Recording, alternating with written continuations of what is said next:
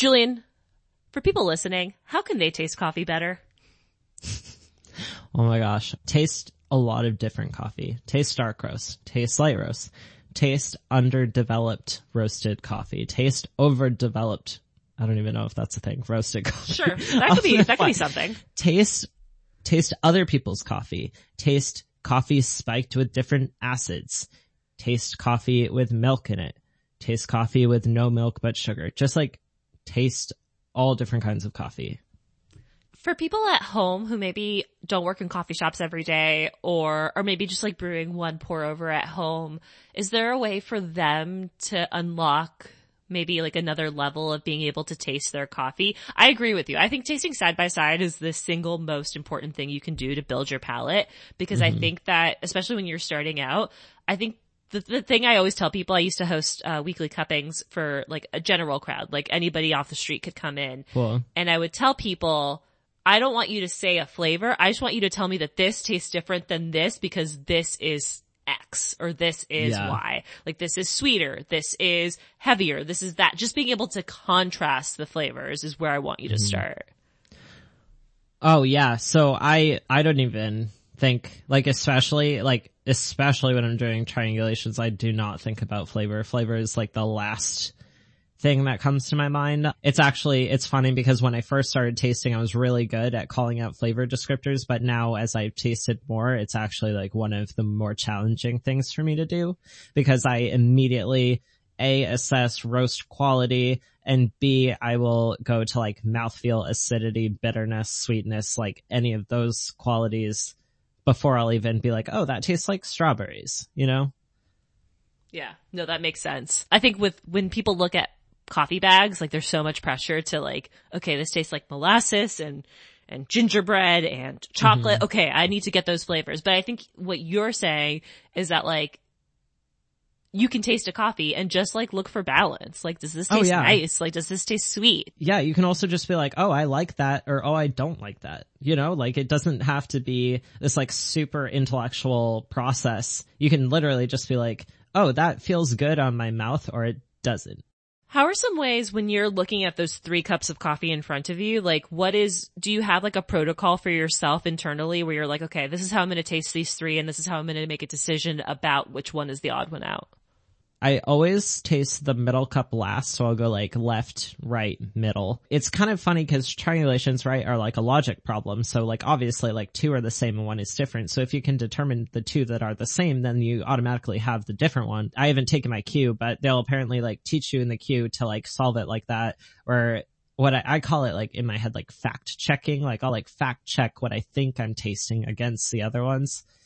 And yeah, Is there anything you're looking for in each cup? Like, are you trying to be like, this tastes heavy on my mouth or this tastes like I'm getting a lot on like the back of my tongue and then you get to the next one you're like I'm not getting that in this one like like how are you trying to make how are you trying to do that fact checking work So I, it's interesting. A lot of people I've talked to, they're like, "Oh, I only look for this," or "Oh, I only look for that." It's I mentioned it before. Like I, uh, it's like kind of like a synesthesia thing where I do like a color color association, or a lot of times, I it's almost like a I don't want to say it, like a sonnet, like in my mouth, where like the journey, the flavor or like the coffee takes in my mouth, it lasts like a few seconds, but it's like a it's like a tingling it's it's really hard to describe but it's like the rhythm of the mouth feel is like the mm. only way i can describe it where it's like how in what order in what way does the coffee affect physically your sensory your sensors in your mouth and that's what i look for when i do a triangulation it's weird because it's like as simple as you can make it the better off you'll be but also you want to kind of assess everything about the the coffee. You don't want to, in my opinion, only be looking for one quality because that might not be present in any of the coffees you taste.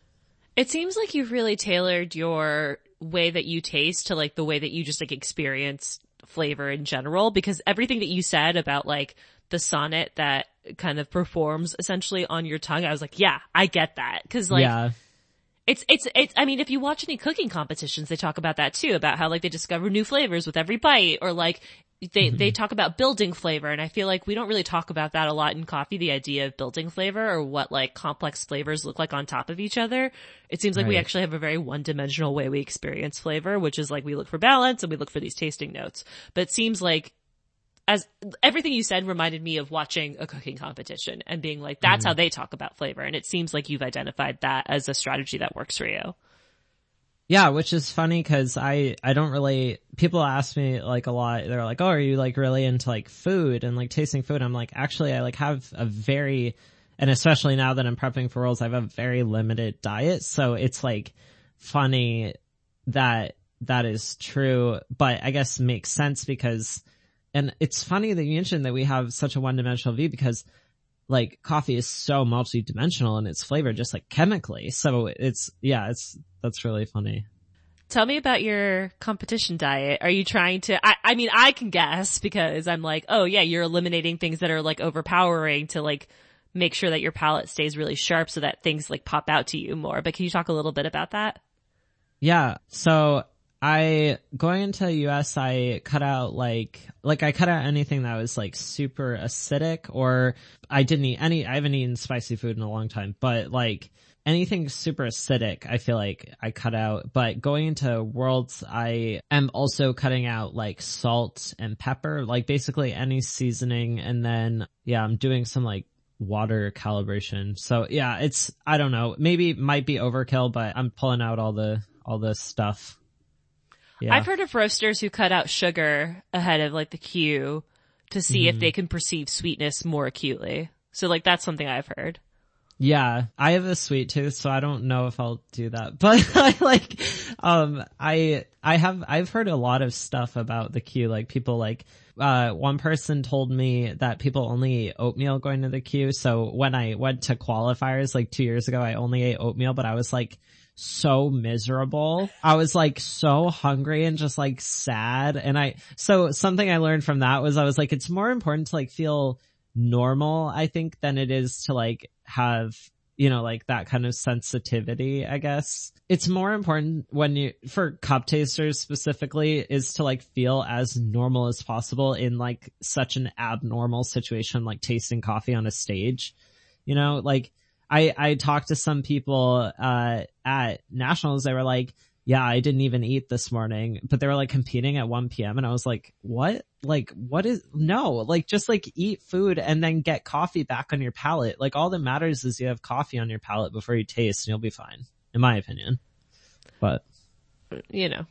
So you talked a little bit about how those triangulations can kind of be structured. It can be, you know, coffees from different country or it can be coffees from like the same country but different regions. Do you know anything about some of the cups that you tasted? I honestly don't know. I just know it was funny. Like I was talking to one person and they were like, "Oh, like those were like super dark," but I don't.